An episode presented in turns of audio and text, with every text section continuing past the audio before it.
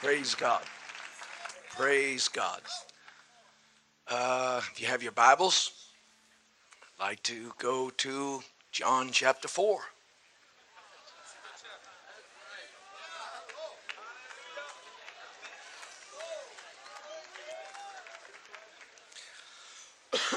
Excuse me. John chapter 4, verse 20.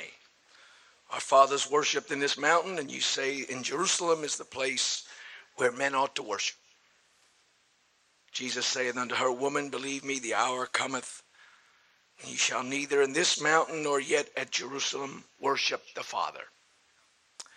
Ye worship you know not what. We know what we worship, for salvation is of the Jews. In other words, the Jews became the custodian of the true message of one true living God. The hour cometh and now is when the true worshipers, that means there must be false, not insincere, not uncommitted, not unsacrificial, just mistaken. True worshipers shall worship the Father in spirit and in truth, for the Father seeketh such to worship him. God is a spirit. They that worship him must worship him in spirit and in truth. I'd like to turn just another scripture, please. Acts, Acts chapter uh, oh, 13. It didn't blow with the music, now it's me.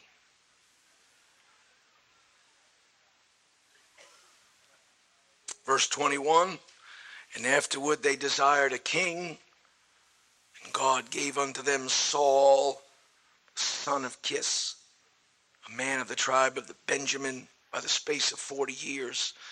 and when he had removed him, he raised up unto them David to be their king to whom also he gave testimony and said, I have found David, the son of Jesse, a man after mine own heart, which shall fulfill all my will. One last scripture. Keep turning to the right, you won't get left. Acts 17, verse 22. Then Paul stood in the midst of Mars Hill and said, Ye men of Athens, I perceive that in all things ye are too superstitious. For I passed by, beheld your devotions, found an altar with the inscription, To the unknown God, whom therefore ye ignorantly worship. Him not them, him, I declare unto you. God that made the world and all things therein, seeing that he is Lord of heaven and earth, dwelleth not in temples made with hands, neither is worshipped with men's hands, as though he needed anything, seeing he giveth to all life and breath and all things. He hath made of one blood all nations of men for to dwell on all the face of the earth, hath determined the times before appointed and the bounds of their habitation. Please notice this next verse that they should seek the Lord. If happily they might feel after him and find him though he be not far from every one of us.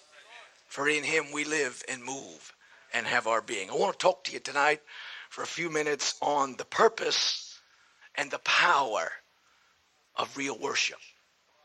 The purpose and the power. Now, I realize that I have been talking on this subject since Tuesday. I haven't got to my sermon yet. Either you're wonderful people or God's unimpressed with my notes.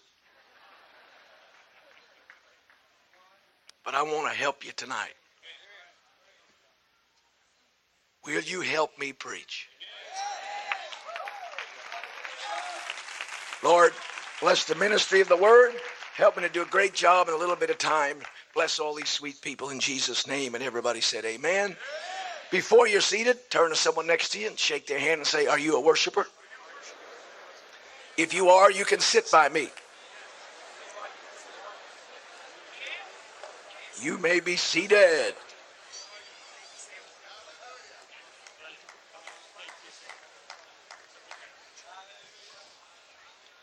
I'd like to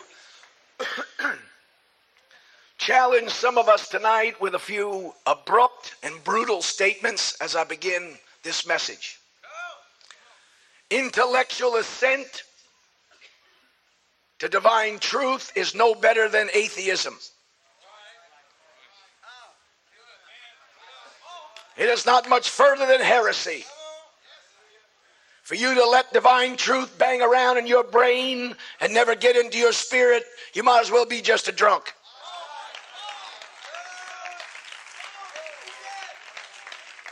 Unpracticed truth is no better than error. I didn't say unbelieved truth, I said unpracticed truth. We supposedly believe a lot of stuff we don't practice.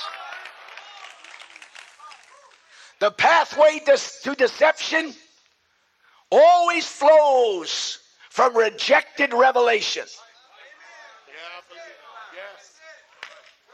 And we, Holy Roller Pentecostals, stand in a crisis and a crossroads of being deluded or deceived if we reject a fresh word from God. Some of us act like there's no new truth coming down the pike. Some of us act like we've got it all. Ladies and gentlemen of the jury, we don't hardly know anything about the truth. The truth is so awesome and so measureless and so boundless. We have but a fraction of the truth. Now we have saving truth and transforming truth, but don't ever believe you've experienced all the truth.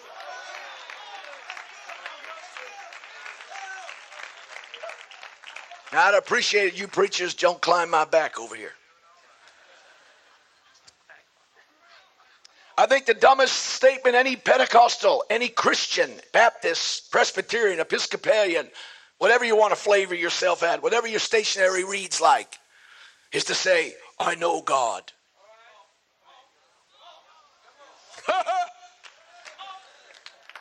yeah, I, I, I know God. Yeah, he made the galaxies, spoke all kinds of burning, blazing planets into existence set the bounds of nature, took care of geography, set up the habitation for everything, moves on the wind, walks on the sea, raises dead, heals the sick, casts out devils, saves the lost, transforms lives. Sure, you know him. What we need to say is we had an experience with him and we have a measure of understanding, but we really don't know him. You see, that was Lucifer's problem. He thought he knew God. And the people and the creatures supposedly closest to the throne are the ones in the greatest danger of assuming they know something they don't know.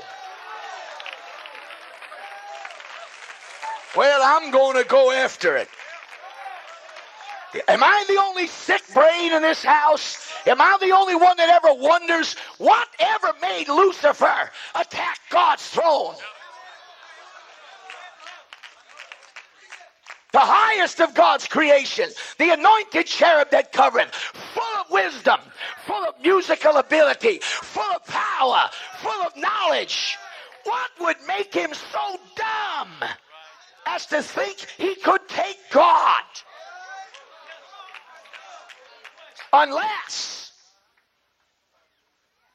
he thought, after watching God cause the cavalcade of stars and planets and galaxies and the universe come flowing out of his verbiage, let there be. He took his little Kmart computer and sat along the side and went. It'll take that much energy to keep that planet going. Take that much power to make that work. Uh, we can take him, boys. Now I know you're kind of snickering, going, What's this sick man talking about? Here's what I'm talking about. Don't ever believe when God throws his weight around, he's thrown all his weight around.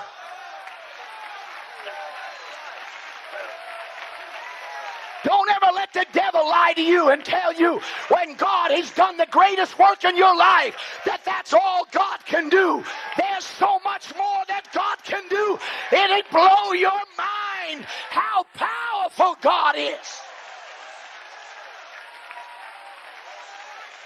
I don't care how great your church has grown, it's going to grow greater. I don't care how many miracles you've seen. God is going to show his stuff before he catches this church out of here.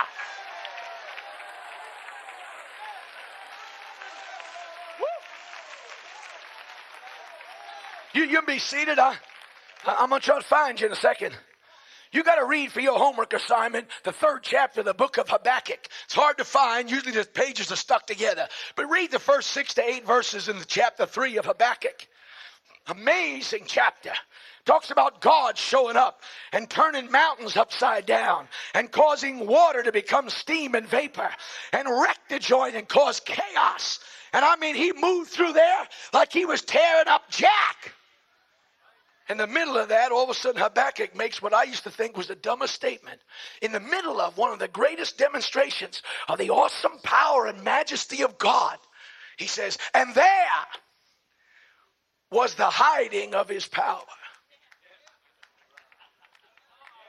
Now I said, Whoa, whoa, whoa, whoa, whoa, whoa, whoa. That don't sound like concealing. It looks like God revealing. He just wrecked the joint. He just turned mountains upside down. He just laid everything low. He just destroyed everything in his way. And you're saying that was the concealing? He's trying to give us a revelation.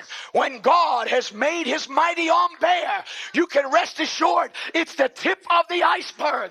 There's so much more unseen that if you could believe God for it, he would blow your mind.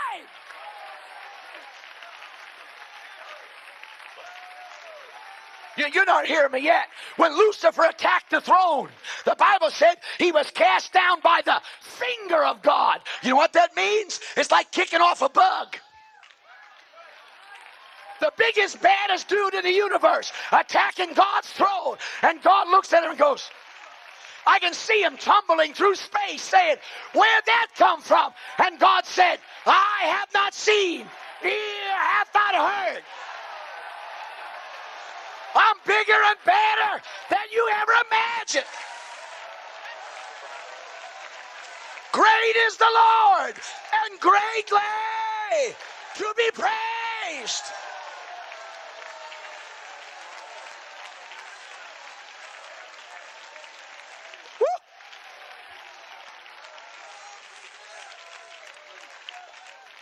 Please be seated. Please be seated. now, I don't, I don't mean to be rude, and I know I'm in Louisiana and I'm a Slav from Brooklyn, so my slang is sometimes crude, but, but, but I'm going to tell you something.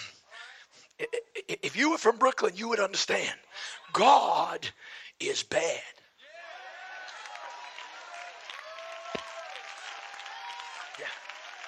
Now, you don't understand all you cats been saved since your mother's womb. But those of us who came up in the 50s and 60s, when you had a 57 Chevy with two four barrels and four on the floor and glass packs, and that machine lowered and chopped and channeled, come riding by, you'd go, oh, that is a bad machine. What you mean is awesome, cool, beyond measure. You're not, you're not hearing me. I wish I could get a witness in this house. God is some kind of bad.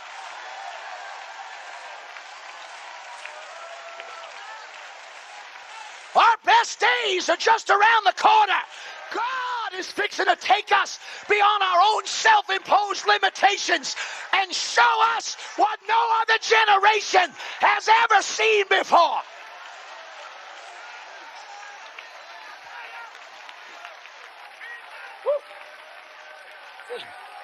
Yeah. Could I, could I get the district board to say something for me? Could you just say to me, God is some kind of bad? Now, see, the, the, Hebrews, they had more class than us. They didn't call God bad. You know what they called him? God is terrible. That didn't mean tragic terrible. That means beyond computer, beyond measurement. My God, he could blow with a blast of his nostrils and open up a road and a highway through a Red Sea. I say he's bad. If he can resurrect the dead, I say he's bad. If he can take a drunk and make him sober, he's bad. If he can take a prostitute and make her pure, he's bad. If he can take a liar and want him to tell the truth, wow, my God is bad.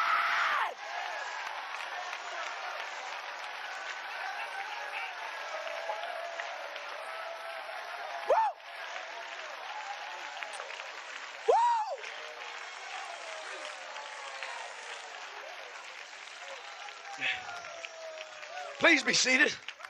Try to get to my little sermon here. oh, oh, turn to someone next to you and say, the bad one is coming down this pew. Give him some room to move. See, the devil's trying to tell us he's bad. The devil ain't bad, the devil's stupid. Anybody that would resist God's an idiot. Anybody that would tell God he can't do what he said he can do is a fool. Don't be afraid of the devil. He's had his head stepped on.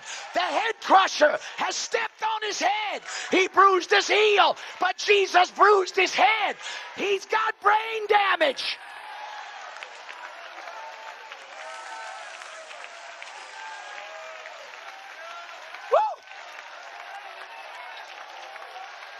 You, you be seated. We, we, you keep messing up like this, and we ain't gonna get my sermon again. I said, God, I can't help you. God is on the prowl.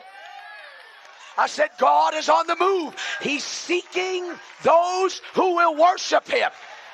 Not those who figure Him out, not those who understand Him, those who say He's some kind of bad. He's mighty. He's awesome. Ain't got no idea what God's fixing to do. If he shows up, he's going to throw tables upside down. He's going to tear up our little playhouse. He's going to make us believe that he loves us unconditionally.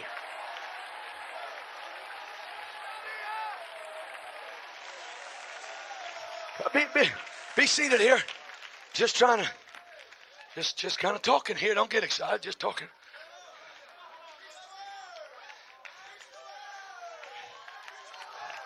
Isn't it funny that man is made like God? You know what that means? Man's made like God. He was made in his image. And God, watch this, God doesn't need, he has no needs, but he desires and delights in praise and worship. So he made man just like him. I'm going to help you ladies right now in a second. And a man is so much like God that if you'll praise him, he'll half kill himself for you. You tell your boyfriend, your husband, oh, you're so big and strong. You're so awesome. You're so wonderful. Man, he'll pop three buttons off his chest and give you his Visa card. Now you're laughing, but that is the God's truth. Guess what? You get to bragging on God. You get to boast. You get to boasting on God. And God God will move into your situation and show you that you were right.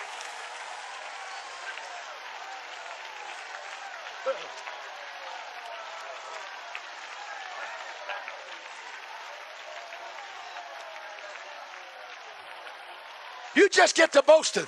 You just start telling him.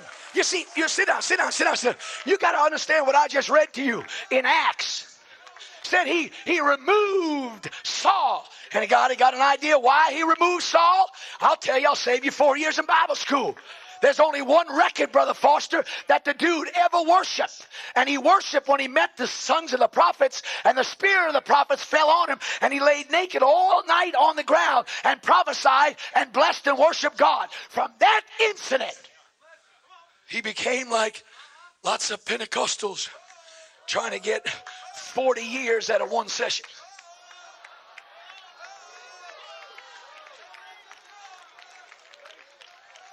I don't know what kind of gas mileage your car's getting, but some of you cats are trying to get a whole bunch of years out of one tongue talking, out of one blessing, out of one repentance, out of one touch.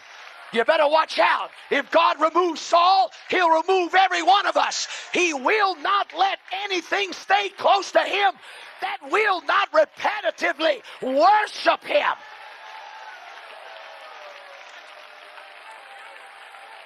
Well, I'm going to put a commercial in for the Louisiana District. All you sweet visitors, all you precious ladies and men, God bless you for coming. But this is not about you. We are not interested whether you approve or you disapprove. We were once lost in sin, but Jesus took us in. We were once died. We were dead in our trespasses. We were lost. We were liars. We were immoral. But the grace of God found us.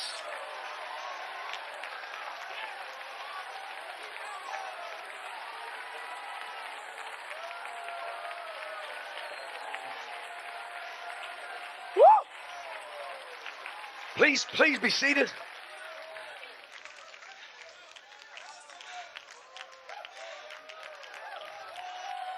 I'm going to tell you something. You, you that are sitting here tonight and you want more of God, you can't get more of God with your mouth shut and your legs crossed and sitting on your hands. He is drawn to a worshiper. He is drawn to a praiser. He is drawn to somebody that's excited about the things of God.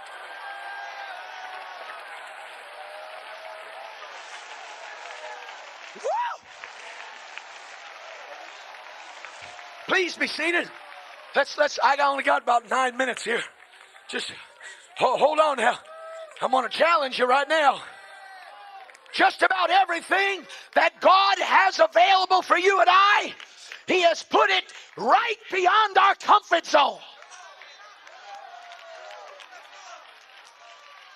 And He says to you, I know you need it, but I won't open the door if you don't knock. You're, you're not hearing me. If the Syrophoenician woman's going to get a devil cast out, She's going to have to put up with insults. She's going to keep pushing. If the lady with the issue of blood's going to get healed, she's going to have to have dust in her face and crawl along the ground. The healer's moving through the crowd. Notice the healer didn't stop. She had to get mobile.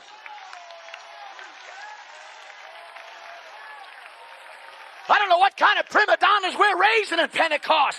As if God's got to stop by our KOA. He doesn't have to stop by. He's just going to come by. You better grab a hold of him.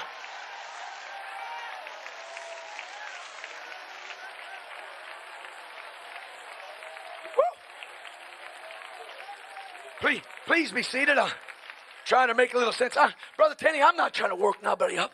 Please believe me, brethren. I'm not. Try- I haven't said much yet. I'm not trying to work anybody up. I've got to break through a mentality in our minds We, well, I'm gonna just, I'm gonna give you, I'm gonna wait for an amen from a musician here. We make it hell on earth for our musicians while we sit here and let them entertain us. Let me tell you something. Praise is a very valuable tool that God gives to the church. You will never step into worship until you first learn how to praise God. You enter into his gates with thanksgiving and into his courts with praise, but you're moving towards the Holy of Holies. Please, please be seated. Please be seated. Here's what, here's what God is saying. He said, You know why I moved, I removed Saul and I found me a guy named David? He says, Because God says, I know what I like. Churches try to make me accept something I don't like. I know what I like, and if I find it, I'll bless them. I don't care if they do smell like sheep. I'll promote them and make them a king. I don't care if the whole family thinks they're a jerk. I'll pick one out of one family if they'll bless me and exalt me and worship me, and I'll promote them.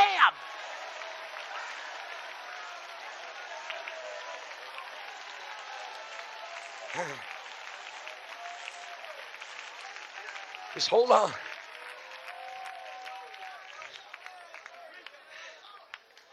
God, according to the scripture, likes to be sought after.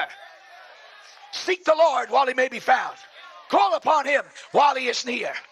Call upon me. Will I not answer? In the day that you seek me with your whole heart, in that day you shall find me.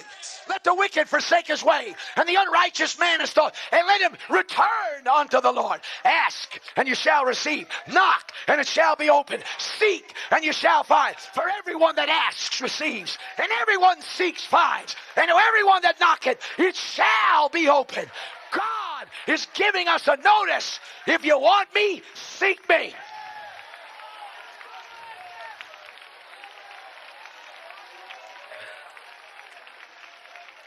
I don't know what. Sit down, please. Sit down. Sit down just a minute, please. Uh, get this in your spirit. God receives pleasure from our pursuit. Church people receive pleasure from their fellow believers' performance. God says, I, I, I just love to see you trying to find me. I know we play hide and seek once in a while, and I kind of conceal myself, but I love for you to just kind of.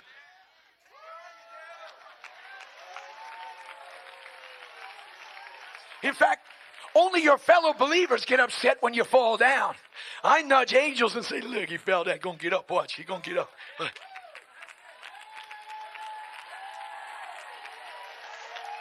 We're the only people that are judgmental towards how loppy and sloppy people walk. If anybody's walking towards God they fall down a hundred times, God gets the biggest kick out of it because he receives pleasure from anybody that pursues him.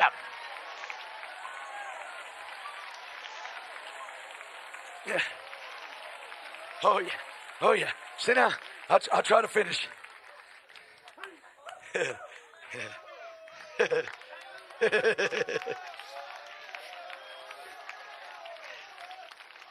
now I'm going to get to my sermon. Here I am. Be careful what you pursue because you will end up worshiping it.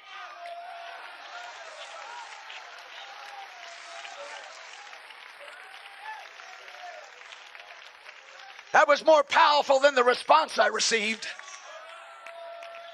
Be careful what you pursue. Make sure what you're chasing can carry you.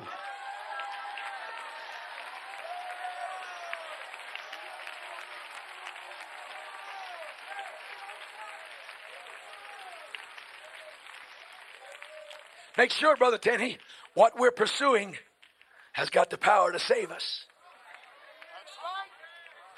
Make sure what you're pursuing won't leave you when you're in a lurch.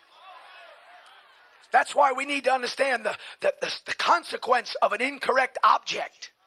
It, please sit down. It doesn't matter if you're sincere.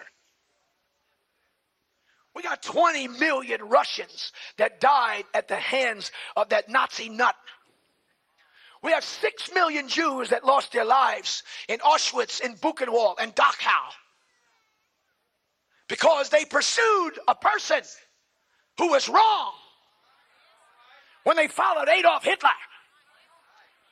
But they were real and sincere and committed and dedicated and wrong. Don't let anybody sell you that bucket, bucket of puke that says, well, as long as you're sincere, I think that's all that matters. You're nutty as a fruitcake. If God thought all it meant was to be sincere, He wouldn't have given us 66 books to tell us how to live.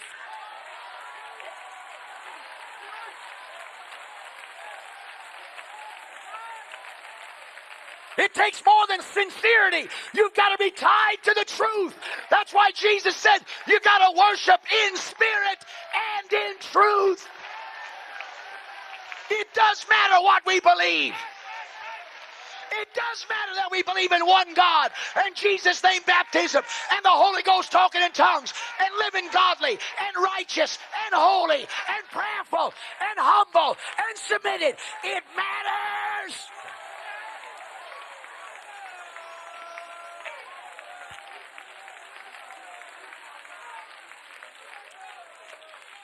Sit down just a second. I'm almost there.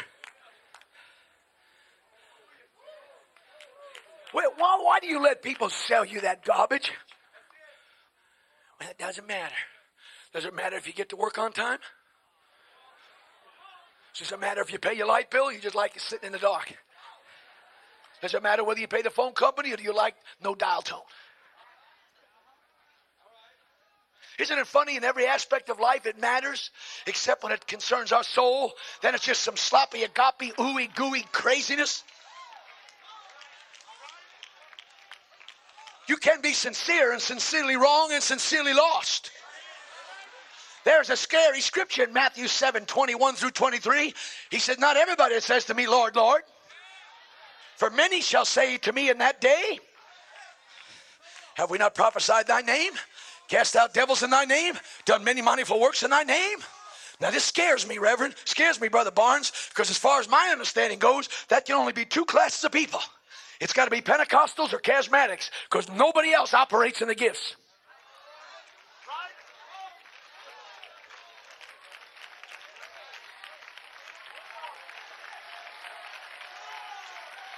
We better get away from being deceived to think that because God empties a wheelchair, that God approves that ministry. That's not so. God responds to faith. Don't buy into the fact because a ministry has hundreds of thousands of people that it must be right. It's not so.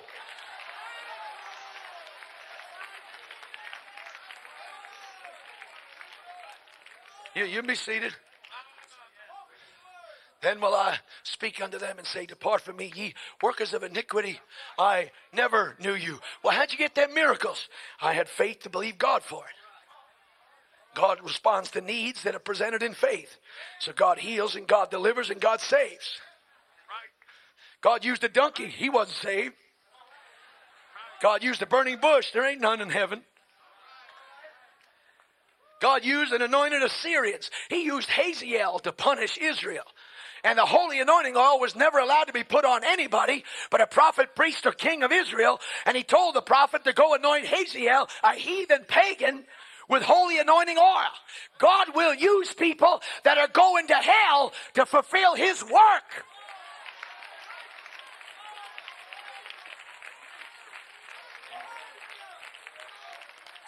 Yeah.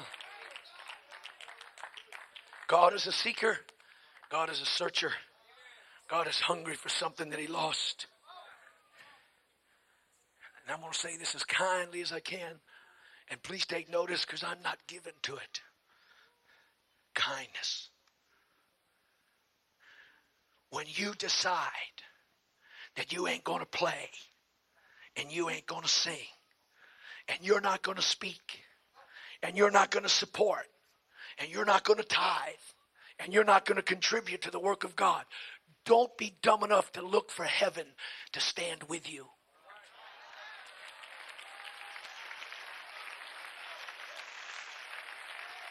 Don't ever think, Reverend, that heaven goes bankrupt when you and I cop an attitude.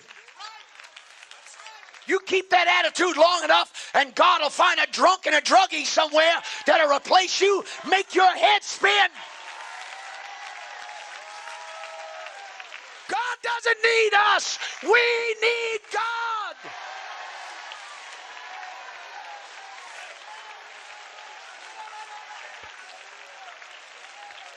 All right. I got I got 10 minutes.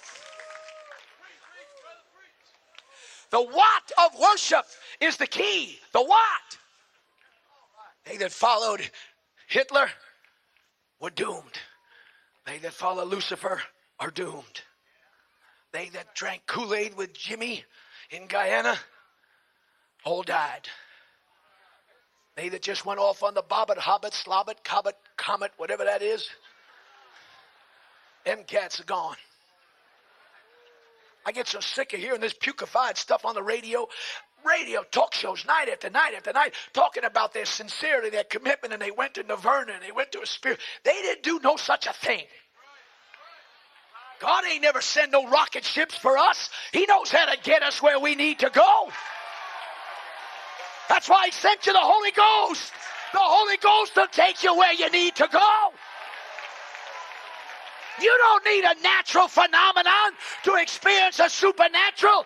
You need a supernatural phenomenon to experience the supernatural kingdom.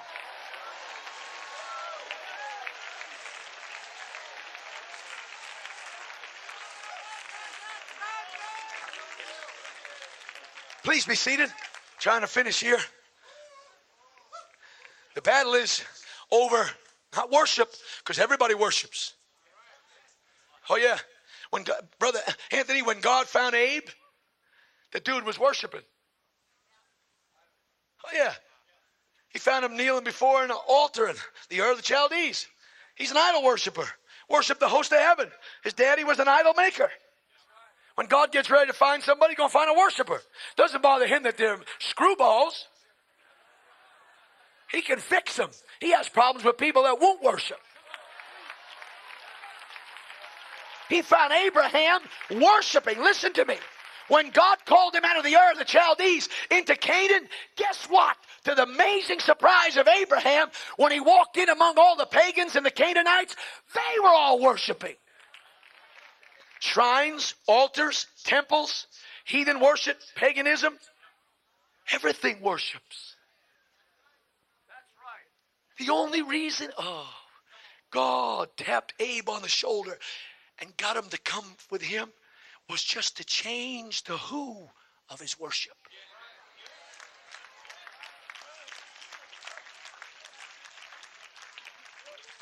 You don't have a choice about worship. You only have a choice about who and what you worship.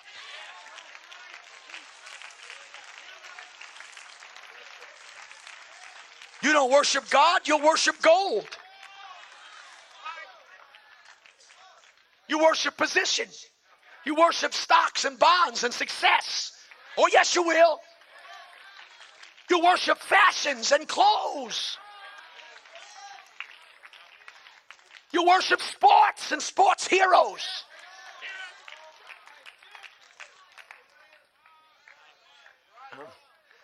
I feel like Elvis Presley. I'm lonesome tonight. I feel alone up here right now. You did ask me to come. I did pray. I don't care whether anybody boogaloos or not. I have had a word from the Lord for this conference. God wants to deliver us from our antics of just praising over music and song and feeling and learn how to step into that high place of worshiping God in spirit and in truth to deliver us from hypocrisy and shallow pretense.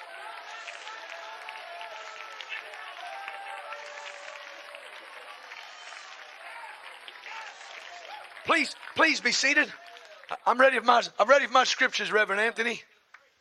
Let me let me show you something. Okay, everybody ready? He already said it. I will not finish, my sermon tonight. But I will be back.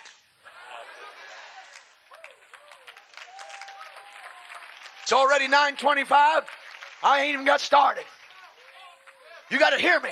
Read for me, Reverend. And lo, Three, a and, voice from three heaven. and 17 of Matthew. You got it. And lo, a voice from heaven saying, This is my beloved Son, in whom I am well pleased. Oh, yeah. Oh, yeah. People want heaven to testify about them, but they don't want to live heavenly on the earth. They want God to testify of their obedience, but they want to live in disobedience. You can't get God to back you up if you're not going to do what God asked you to do.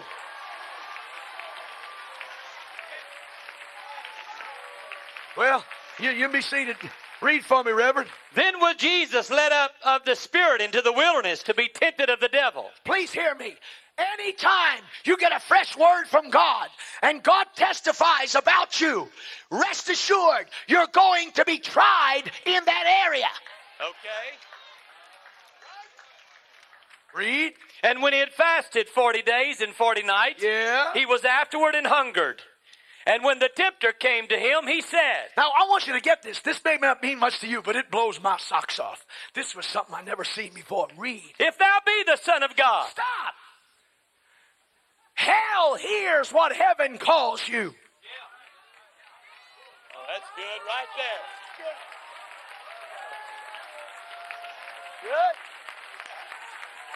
Good. Did you hear me?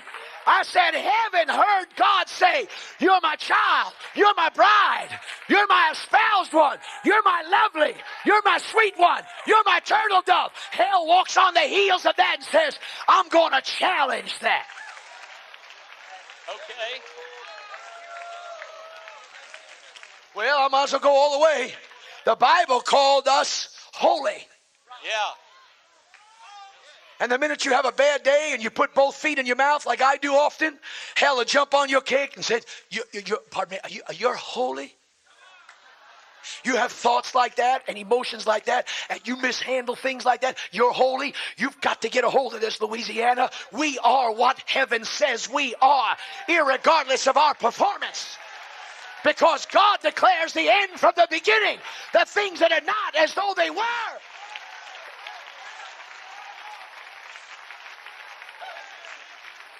Got to understand something. When God calls you something, He's calling you from an end perspective. Oh, you're not hearing me. You see, when sit down, sit down, sit, sit, sit, sit. When, when, when, when we write a story, here's what we do.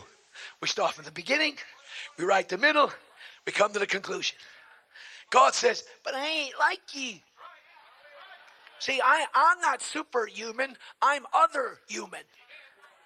My thoughts are not your thoughts. My ways are not your ways. Don't try to make me human. I'm not. And I'll show you. I'll give you a frustrated faith if you don't understand me.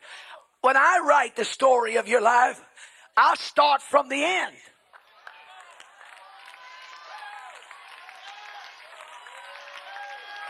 You're not here. When God calls you something, He's looking at the finished product from His perspective. He knows all you've got to go through, all your mistakes, all your failures, all your shortcomings. That's what grace is all about. Grace helps us, mercy helps us to become what God called us.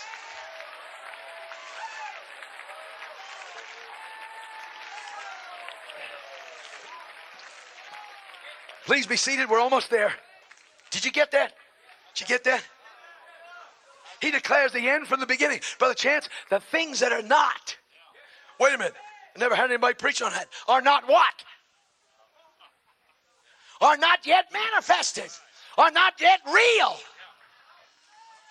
He says, Chance, excuse me, Reverend Chance, you're holy. And everything in you says, tain't so. God says, Oh, yeah, yeah. And that's the area that hell's going to challenge you because of your weaknesses and your frailties and your mistakes and your human abilities. He goes, You're the righteousness of God. Who, me? I'm the, I'm the righteousness of God in Christ? Well, I don't act very righteous. Your act ain't got nothing to do with it. Righteousness is imputed unto us because of Him from Calvary. It's His righteousness that makes us righteous. And that ought to be the inspiration to live righteous and live holy and live godly. That God has called something to us that we are not yet in performance, but we can the grace of God. You see, God wants to make you live out in time what He called you in eternity.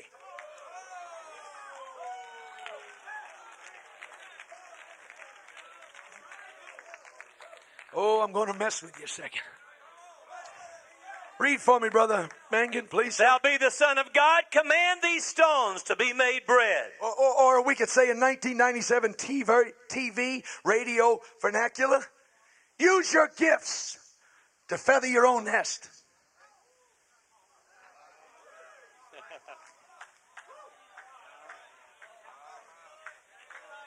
Use the anointing I've put on you for yourself. Read. Please read, Reverend. But he answered and said, It is It written. is written. It is written. Man shall not live by bread alone, Right. but by every word that proceedeth out of the mouth I of God. I wish I had an hour. Right now, I wish I challenged this Pentecostal movement. It's time to start living out of the mouth of God.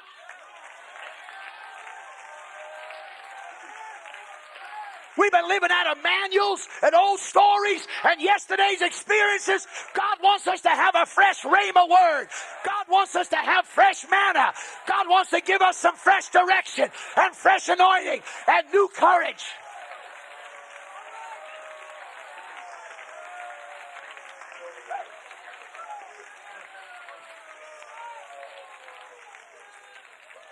Now, now, please be seated. The- the devil hold, taketh- hold, hold it, Reverend. Just to back up, just about six words. Did you read that right? Is that is But by every word? Wait a minute. That that proceedeth, wait a minute. No, it did not say proceeded. Ed past tense. It says proceeded. Proceedeth. Present tense. Eth. Continual. It's time for the Pentecostals to be able to hear God for themselves. You shouldn't. Oh, I'm going to hurt you now. You shouldn't always have to have your pastor to give you a word from God. You got the Holy Ghost. Develop a prayer life. Learn how to hear from God. Let God tell you what He wants you to do. Wearing out a bunch of preachers supposed to have all the answers. We ain't got all the answers. We just have access to the answer. And we got the same Holy Ghost you got. I don't mean to hurt you.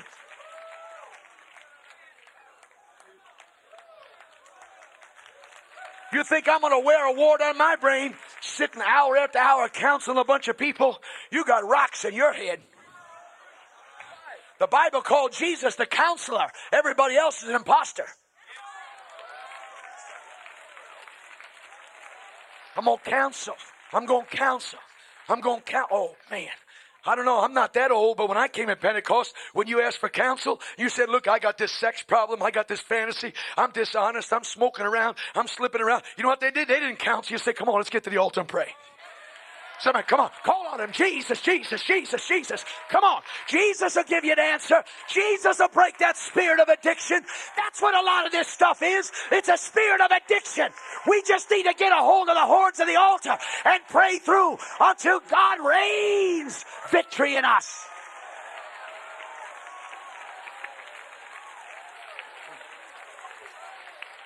Okay, I'm sorry. I'm, I'm running late. Sorry, Brother Anthony. I keep interrupting you. then the devil,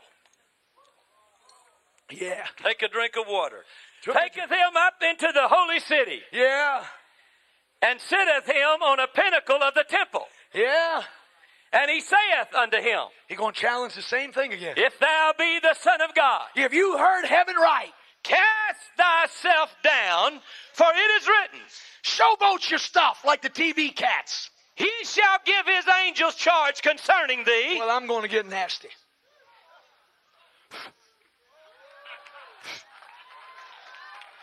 What in the name of God is that?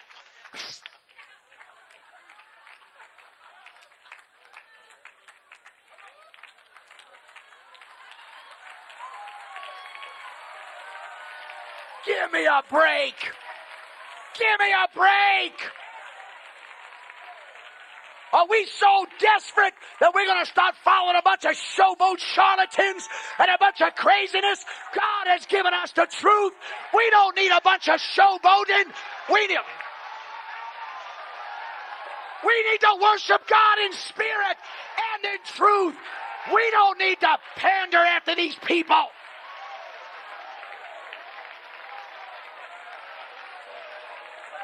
I'm not trying to be unkind. I'm like you, Reverend. I came in late in life. I ain't, I'm not used to that. I'm not used to this. I, in fact, I ain't got used to God yet. I think that's the curse of Pentecost. You cats are used to Him. Maybe we don't pursue Him because we think we know Him. You don't look for something you think you got.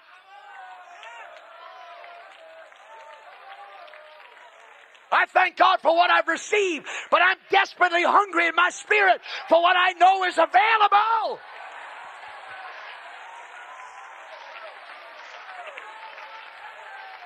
Okay, we're going to finish right now. We didn't get started, but we're going to finish. Read for me, Rev. He shall give his angels charge concerning thee, Yeah, and he in their hand Quoting scripture. they shall bear thee up, Yeah, Psalms 91. He's quoting it, but he's misquoting it. Read.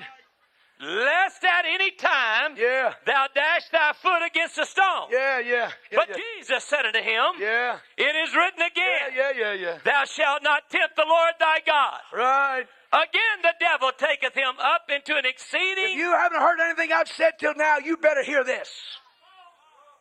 the devil taketh him up into a high exceeding. exceeding mountain. Told him all the kingdoms of the world in a moment, and the glory of them. That's about what it says. That's what it says.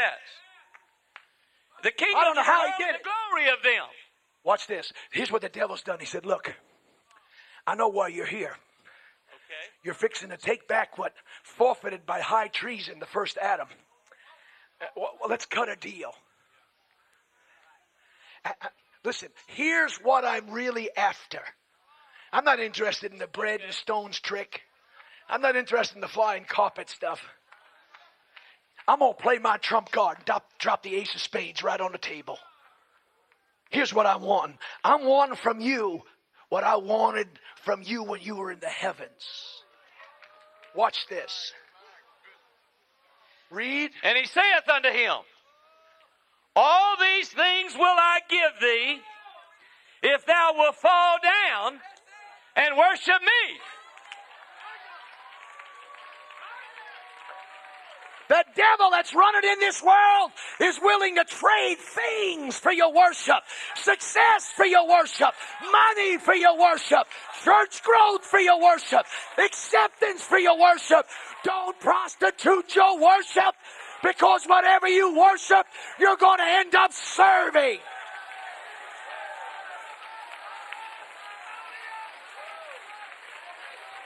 Please be seated. We're down to the last four minutes and we'll finish.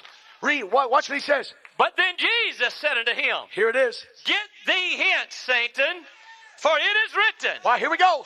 Thou shalt worship the Lord thy God.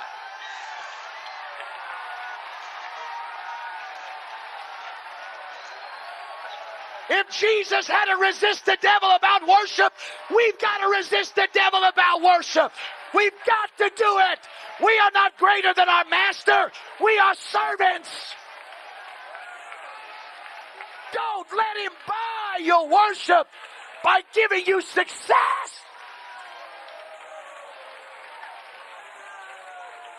Stand with me. I'm sorry, Brother Tanny, I didn't preach my sermon. You got one last thing to read. Said, said, The Lord thy God, and him only shall thou serve. there it is. There it is. Yes. You better find out who or what you're worshiping because you're going to end up serving it for the rest of your life.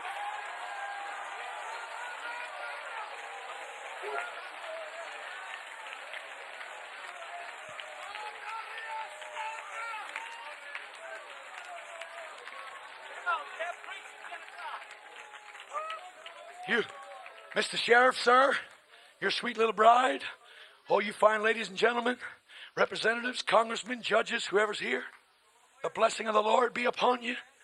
Make his countenance shine upon you, give you peace. But listen to this, little preacher. Don't prostitute integrity for an election. Don't give away your character for acceptance in a community. Because whatever you worship you will be forced to serve it.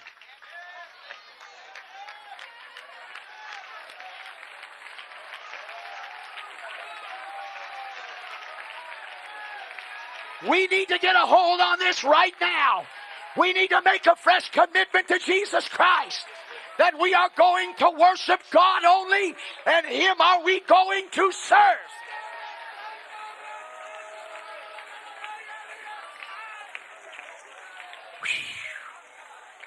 I realize I'm leaving you hanging 20 minutes to 10 in the middle of a sermon. I've got more left than I've said, but we are at an apex right now, at a critical concept understanding. The Pentecostal movement is being challenged. Yes, it is.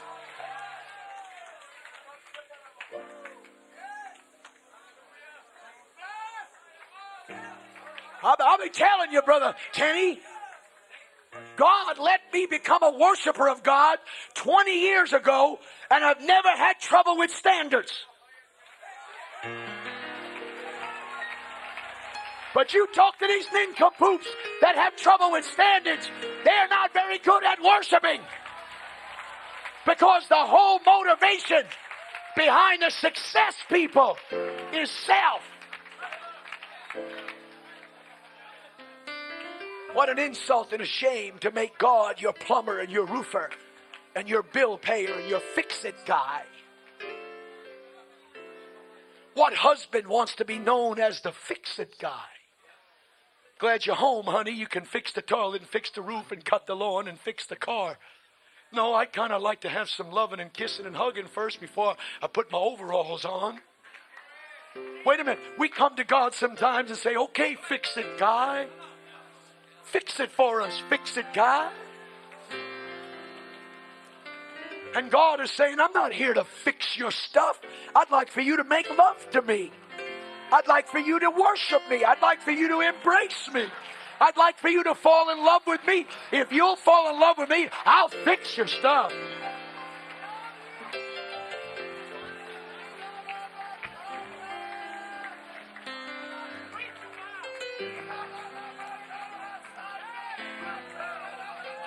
I, I, you stand up. I want to take two minutes extension.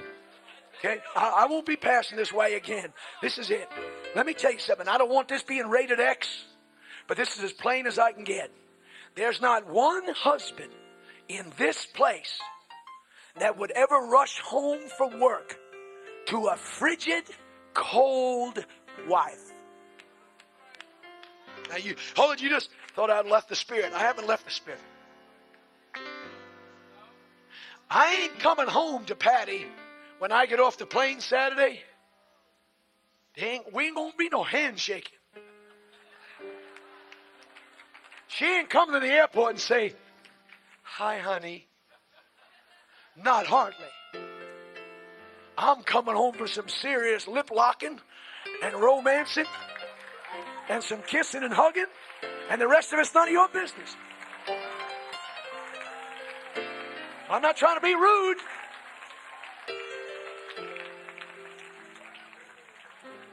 What man would run home to a woman who never wanted to be embraced or romanced or kissed? Well, wait a minute. Is, is God some kind of fool that we rush into his holy presence with our grocery list? Fix this, fix that, get me out of this hell, get me out of this crud, get me out of this garbage. You're an eternal escape mechanism. Get me out of all this, honey. You can't. we see we Americans, we're in this democracy stuff with presidentials and all that stuff. We don't understand a real monarchy. You, you don't rush into a monarch of a kingdom and just say, "Hey Joe, my lights are out." No, no, no, no. You humble yourself and you come softly and you begin to tell him you're wonderful and you're precious and you're kind and you're rich and you're faithful and you're good. You're, are you hearing what I'm saying? You see, your worship experience is almost on the level of an intimate relationship between a husband and a wife. Oh, I wish I had time. You see, there was three compartments in the in the tabernacle plan: the outer court, the holy place, and the most holy. Do you notice that each place had different light? That was natural light, that was fixed light, and that was Shekinah light. Do you notice that in your progress, this was the biggest area? Because that's where most people stay. They stay where God can show them what He's done.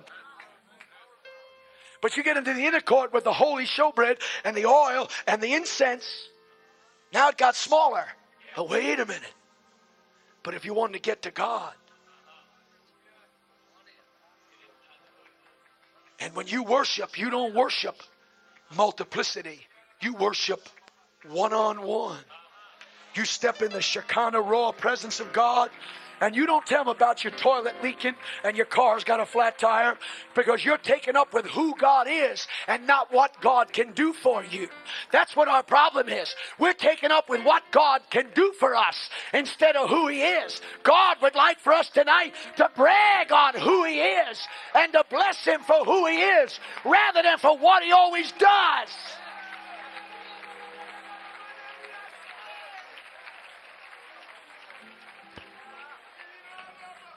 I wonder in this next few minutes if we could put down our shopping list. Separate the holy veil. Step in, close the bedroom door behind us, and say, I, I stand naked and transparent and open in the raw, burning presence of God. You know my flaws and my failures, my idiosyncrasies, my hang ups, my shortcomings, my fears, my doubts, my inhibitions. But I'm here to tell you, you're altogether lovely. You're more precious to me than life itself. You're good and you're kind and you're holy and you're awesome and you're exceedingly terrible. And I just wanted to come and exchange who's with you. I love you and I bless you. And I'm not worthy of the kindness of the Lord, but I'm here to worship you. I know I have needs. I leave my needs elsewhere. I love you. Would you would you penetrate me? Would you purify me? Would you sweep through my mind and my spirit and deliver me from private agendas and churchianity and religiosity? Could I come back out of that small room a better servant, a better sacrificer. Don't you understand? You ascend to worship, you descend to serve. Abraham ascended to worship. Moses ascended the mountain to worship. Worship is so powerful that Moses came down from a worship experience and withstood three million people dancing half naked around a calf in lust and vileness, vulgarity, no bazookas, no Scud missiles, no machine guns, no hand grenades. One man coming fresh from a worship experience turned the tide of an entire nation standing on the side of a hill because worship has got so much power to let us be transformed with the glory of that realm and then bring it down into the valley where people are hurting and people are suffering. Anybody want to ascend to the hill of the Lord? Anybody want to go up into that holy place? You can't bring your junk. You can't bring your falsehood and your fakery and your make believe. Oh, I'm crossing your theology. Come on. Come on. Picture yourself slipping past the veil. And all there is is the mercy seat. There's no work to be done. It's just beholding the Lord.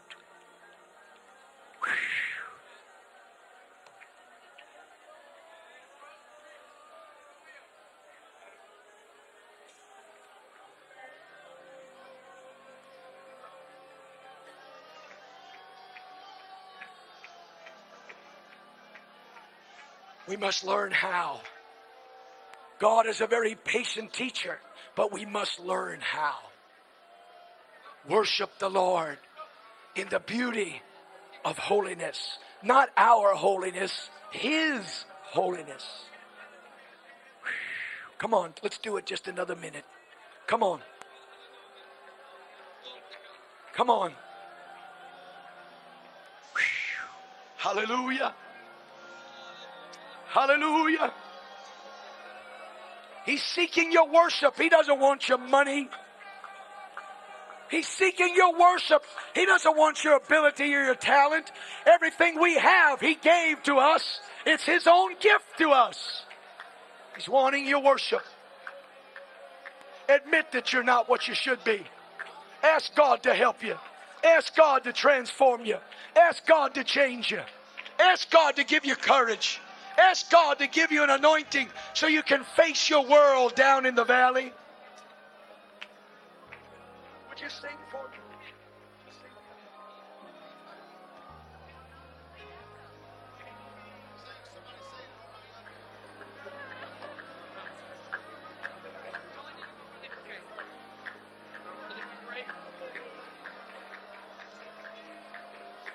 Father seeketh such. He seeketh such. To worship in spirit, that's human spirit, and in truth, honesty, sincerity. There's no lying when you're intimate with Him. There's no fakery. See, you can fake it in praise. Oh, yes, you can. You can play games. You can stay aloof from God in your spirit when you praise. But you can't be aloof from God when you worship because it involves your spirit. Okay, sing. Hallelujah. Hallelujah. Isn't it mind boggling? Two worlds are after our worship. The devil wants it and God wants it. It must have some power attached to it.